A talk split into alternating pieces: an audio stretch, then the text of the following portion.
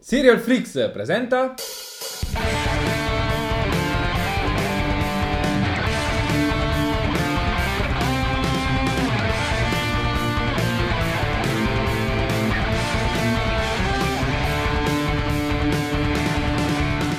Benvenuti a un nuovo episodio di Il bello, il brutto e il cattivo. Io sono Giovanni in quarantena. Quanto entusiasmo per essere in quarantena. Io sono Andrea. Io sono Enrico, stranamente sano. sono stato quello più malato da quando abbiamo aperto questo È podcast. finito ad essere quello più sano. È episodio, episodio in quarantena perché per tutto quello che sta succedendo intorno a noi in questi giorni, ma facciamo finta di nulla. È tornato The Walking Dead, appunto. Ah, ecco perché. Direttamente da Codogno. Eh, esatto. Esatto.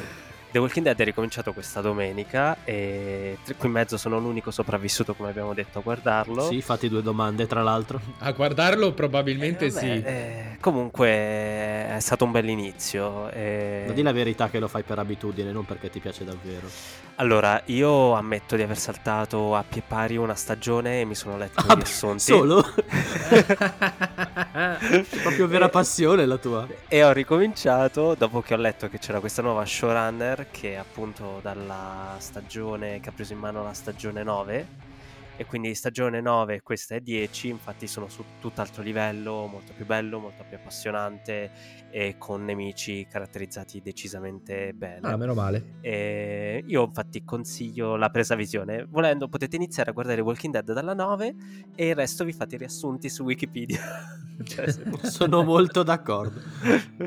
Vabbè, continuiamo con una notizia fresca fresca della settimana scorsa, cioè che a maggio... Sono un'abitudine ormai di questo Sì, podcast. esatto. esce la puntata e c'è subito una news della Madonna che non siamo riusciti a registrare. Comunque, per tutti gli appassionati di Friends, finalmente dopo tanti rumors su una possibile reunion ritorna una puntatona speciale e torna stranamente su HBO Max a maggio e secondo me ce la sparano in contemporanea con eh, l'ingresso del nuovo servizio streaming eh, qua da noi in Europa e in Italia. Sì, sì, hanno detto che sarà disponibile al lancio. La cosa bella è che hanno provato in tutti i modi a smentire questi rumor. No, non si farà mai. No, ma che dite? Boh, forse, No. ma no. Vabbè, avevano iniziato con un- la fo- quando Jennifer Aniston eh, si è iscritta a Instagram, ha fatto una foto che ha rotto letteralmente l'internet perché ha bloccato milioni di No. like.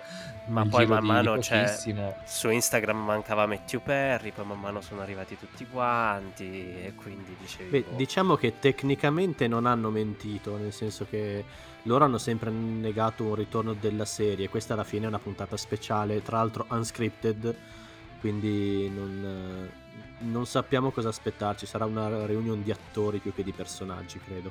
Comunque si sono presi 2 milioni e mezzo di dollari a testa per fare questa puntata. Per una E- puntata, sì, per una perché- puntata speciale. Quindi, che poi, diciamoci la verità, a parte Jennifer Aniston, che ha comunque mantenuto un'ottima carriera, gli altri sono un po', almeno a livello internazionale, scemati. Ma io non ricordo altri, altre grandi cose, soprattutto tipo di Lisa Kudrow, mi pare che ha fatto qualche Ha comparsa. fatto qualche film dove faceva sempre la stessa parte, cioè quella di Phoebe. E Courtney Cox aveva fatto Cougar, una, Cougar Town. una, una serie, esatto, la serie sulle milfettone. E, e poi Beh, gli ci altri sta, ragazzi. Cioè- Vabbè, ma anche l'attore di Ross, e ora non mi viene il nome, perdonatemi. David Schwimmer. Eh. Ecco, grazie. Lui aveva avuto un ruolo anche in American Crime Story la prima stagione. Sì, Ah, sì, è sì, sì, vero, è vero, è Sì, vero. era è stato vero. anche molto bravo, quindi anche nei ruoli drammatici ci sa fare. Però ecco, al di là di quello e poche altre cose non è che si è troppo visto in giro.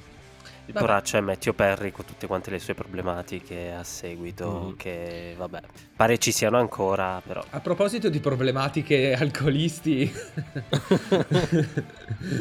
e uso di sostanze stupefacenti, L'aggancio più bello del mondo. A proposito di problemi di droga, in American Horror Story ci sarà un nuovo ingresso nella decima stagione. La piccola star, che non è più tanto piccola star, di Mamma ha perso l'aereo, Macaulay Culkin. Oh, Oh, Ve lo aspettavate? bene, bra- bene. bravo, infatti io non l'avrei detto così bene, comunque bravo. Ve lo aspettavate? Io posso dirlo a a tutti i nostri ascoltatori che, che questo pezzo l'abbiamo provato dieci volte. Vabbè, comunque, in American Horror Story finalmente c'è qualche faccia nuova e che non è un uh, modello che piace a Ryan Murphy, possiamo dirlo? Eh, sì, possiamo dirlo tranquillamente, anche perché gli altri, voglio dire... Gli altri sono sempre i soliti, chi saranno? I nuovi ingressi con 800 virgolette, tipo Sarah Paulson e Ivan Peters. Che avevano preso una stagione di pausa. Sì, sì, sì. Perché nella 9 La loro pausa è durata... Fossero... No, esatto. Hanno fatto una pausa, una stagione sabbatica. Che ti sembrava, ti ha fatto quasi credere che stesse cambiando direzione, invece... Ta, ecco e invece, qua. zac, così. si vede che ha fatto talmente tanto cagare questa stagione senza di loro. Non lo so, non, non vedo American Horror Story da due, stag... due tre stagioni, credo, quindi... Io da sei. Il, pun- il punto è che ecco. neanche sui social io ne ho visto parlarne cioè nel senso no infatti non mi sono accorto quando è finita non mi sono neanche accorto quando è finita la stagione. Vabbè, Macaulay Culkin è comunque un bravo attore, quelle poche cose che è riuscito a fare tenendo botta. Ops, non dovevo dire botta. Eh, quelle poche cose che è riuscito a fare mantenendo la concentrazione artistica eh, sono comunque uscite molto bene. Quindi chissà, magari l'hanno fatto per dare una rinfrescata al cast e ci mancherebbe, però vediamo quale sarà la tematica. Vabbè, se non altro è un nome di grosso richiamo.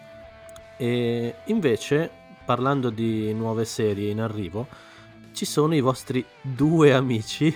Ah, ma è possibile che riusciamo a nominarli tutte le puntate? Esatto, ma stavolta c'è davvero una notizia su di loro, non, non, non li stiamo tirando in ballo a caso.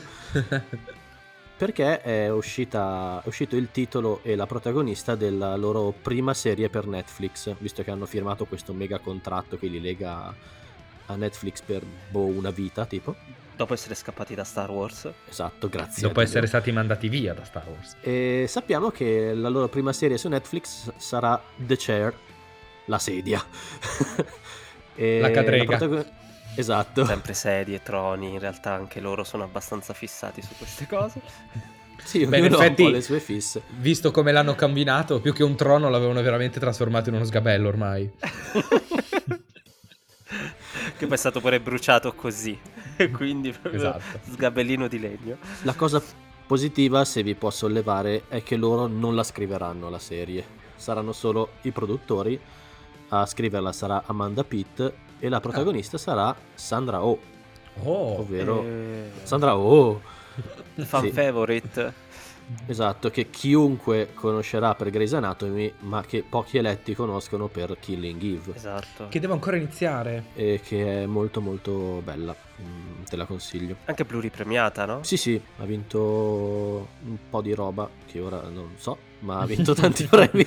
Vabbè, certo, non possiamo essere preparati Vabbè, anche su se siete cose. in quarantena a casa e non sapete cosa guardare, c'è anche Killing Eve, che se non sbaglio sono due stagioni, giusto? Sì, ed esce la terza ad aprile. Ecco, portatevi avanti. Tra i vari annunci sempre di Netflix abbiamo una nuova serie animata in arrivo che è su Transformers. Bene, ma passiamo ad altro. Palle. Netflix ci sta provando continuamente. Ma poi si butta sugli anni 80 sia con le cose originali sia con le cose non originali. I Man, Transformers. Sì, ma poi con quella, con quella 3D grafica un po', un po' così, cioè neanche sono entrato proprio nello specifico nel capire di come è strutturato, pare che sarà diviso in tre, in tre atti, quindi... Beh, diciamo che Transformers è un, um, un franchise che mi ha sempre attirato meno di zero, e complice anche i film di Michael Bay che mi hanno fatto cagare. Mamma mia. e quindi il mio interesse è veramente sottoterra, però vabbè, magari almeno il pilot me lo guarderò e vediamo cosa hanno tirato fuori. Ma il trailer in realtà è pure strutturato in maniera carina, però a me, cioè, non è che se ho del tempo disponibile da passare su Netflix mi vado a vedere l'anime di Transformers. Anche perché ci sono tanti altri prodotti anime. No? Si sta buttando un sacco sugli anime Netflix. Eh, infatti inizia anche la... mi pare di aver letto che inizia appunto questa sorta di uh, cooperazione con uh, le Clamp che stanno scrivendo un anime proprio per Netflix. Le Clamp ricordiamoci che sono le creatrici, sono questo gruppo di...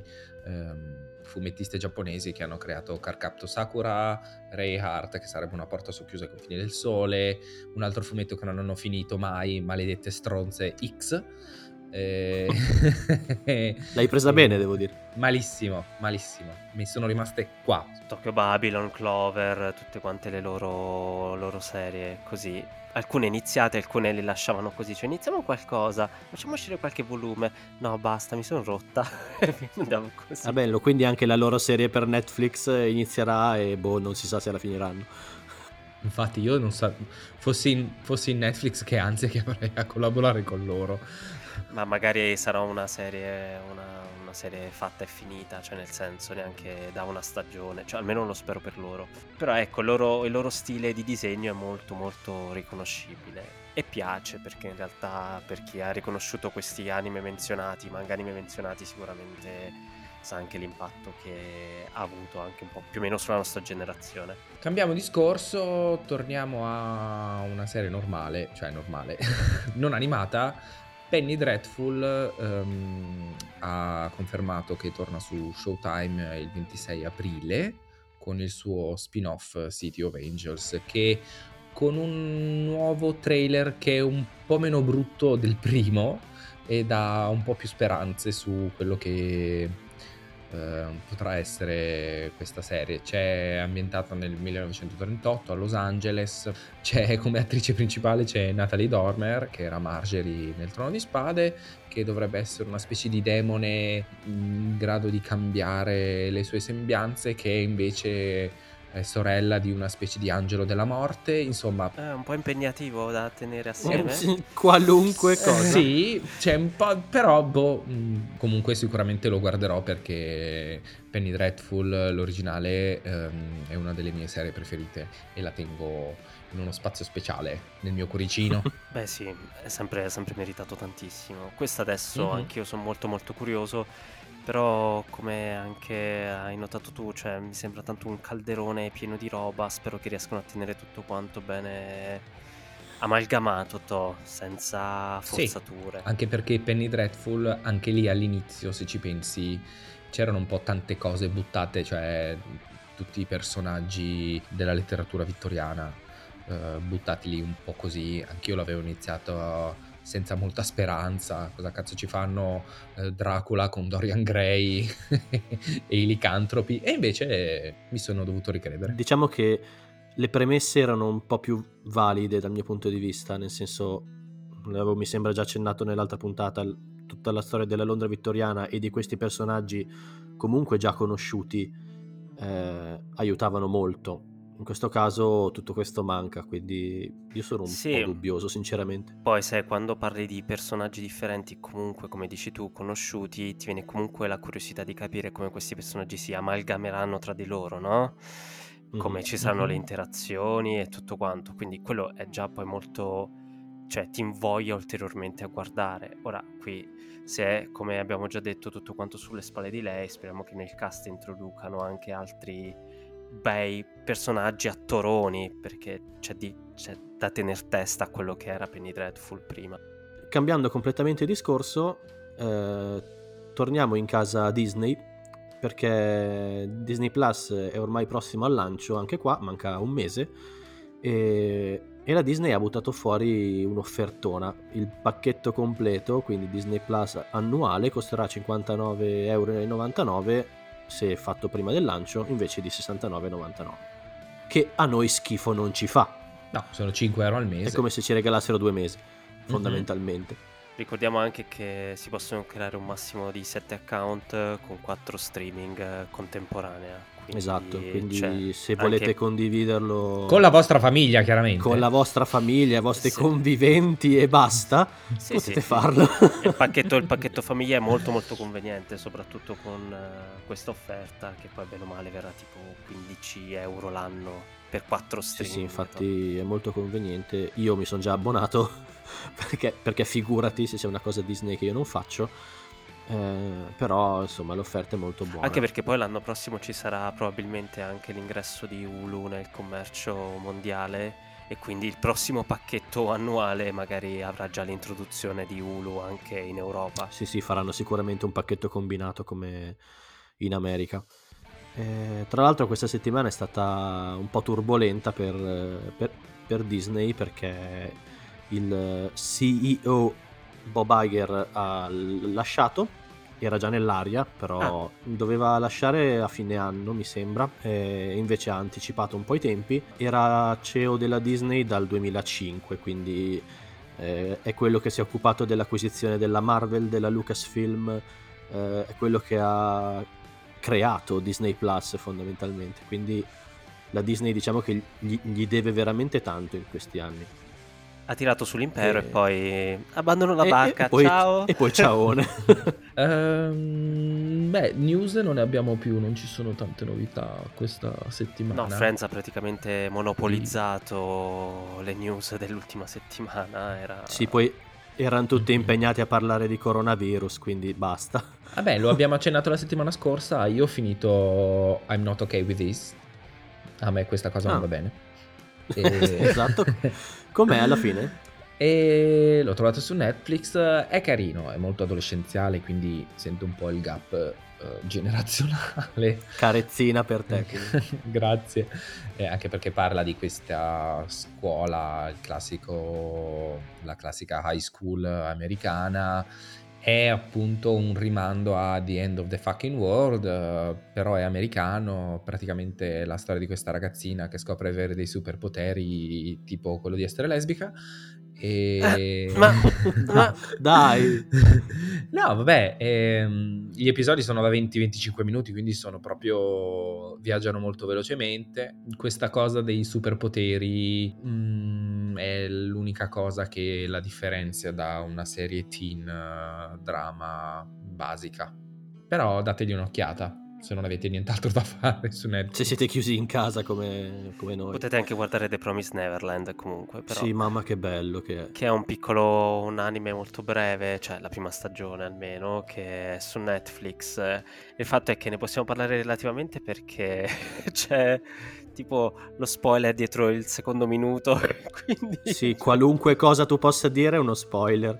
Però brevemente si tratta di questi ragazzini in orfanotrofio eh, che scoprono che l'orfanotrofio non è propriamente il posto idilliaco che pensano. E quindi nessuno penserebbe che un orfanotrofio è un posto idilliaco Andrea. Vabbè, vabbè loro in realtà dalle premesse sì loro si trovano da Dio sono pieni di amici hanno queste questa come si dice loro la chiamano madre eh...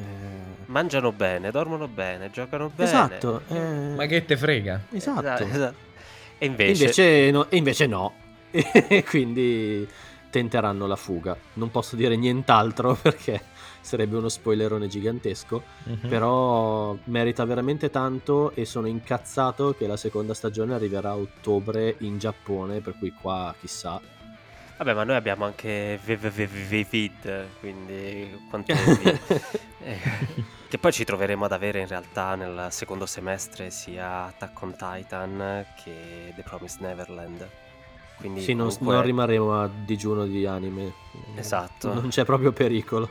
Netflix si è assicurata di questo. Bene, direi che anche per questa settimana con le news abbiamo chiuso. Sì, non è che c'era granché da, da dire, però quello che c'era lo abbiamo detto. Nonostante virus vari in circolo. Quindi questa puntata sicuramente l'avete sentita da qualche parte, eh, continuate a seguirci sui nostri canali social, su Twitter, su Facebook, su Instagram. Se non avete nient'altro da fare Ehm, metteteci una bella recensione da qualche parte su Spreaker su Apple Podcast. Noi ci risentiamo la settimana prossima. Ciao. Ciao. Ciao a tutti.